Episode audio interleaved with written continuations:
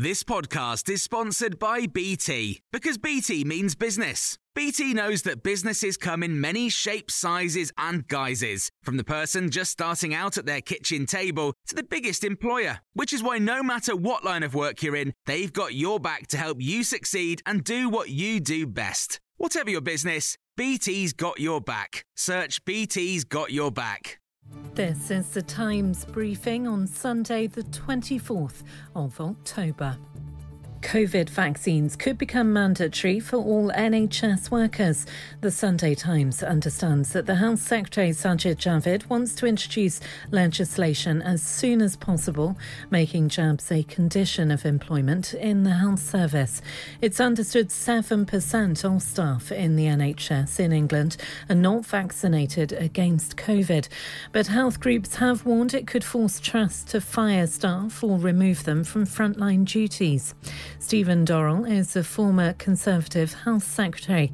He told Times Radio Breakfast he supports a move towards compulsory vaccinations for NHS staff. It is to me incomprehensible that this is a matter of controversy among people who are working in the NHS. I do find it very difficult to understand uh, why people working in the NHS and in the wider care sector are resistant to vaccinations.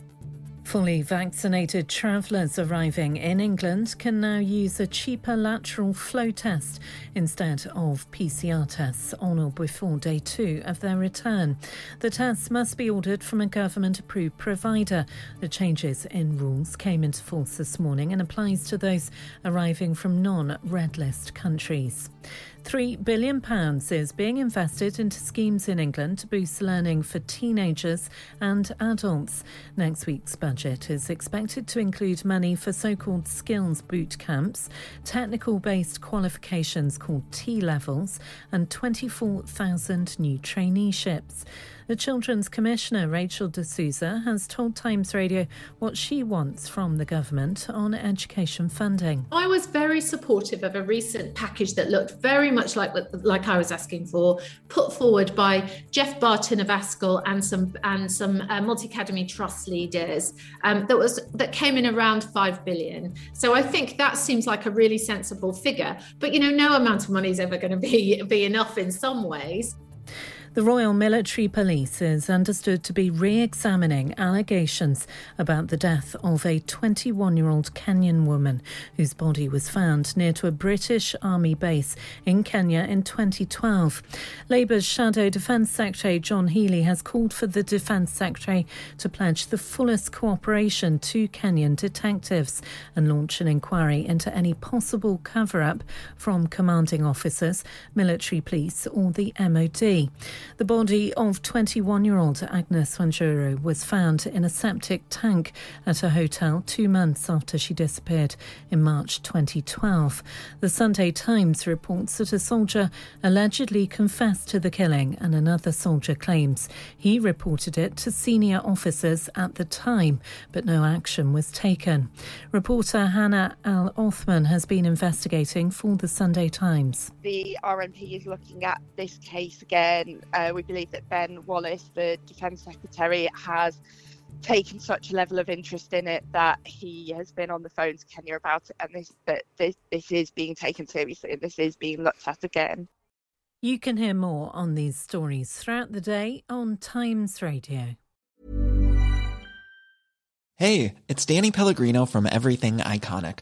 Ready to upgrade your style game without blowing your budget? Check out Quince. They've got all the good stuff shirts and polos, activewear, and fine leather goods, all at 50 to 80% less than other high end brands.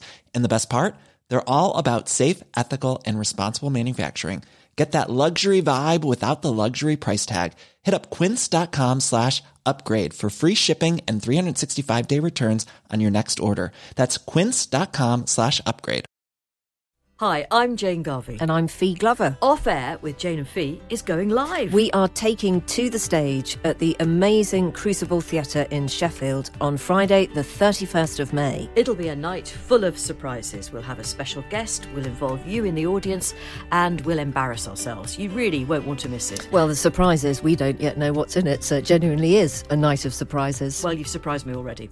Uh, it's not just us. Our live show is part of an exciting new podcast festival called Cross Wires, which is taking place in some really amazing venues across Sheffield from the 31st of May to the 2nd of June. So, other podcasters that you'll be able to see include Katie Price, Katherine Ryan, Romesh Ranganathan, and the original Adam Buxton. But there's also a whole host of free fringe events, family shows, surprise acts, and after parties that Jane and I haven't yet been invited to.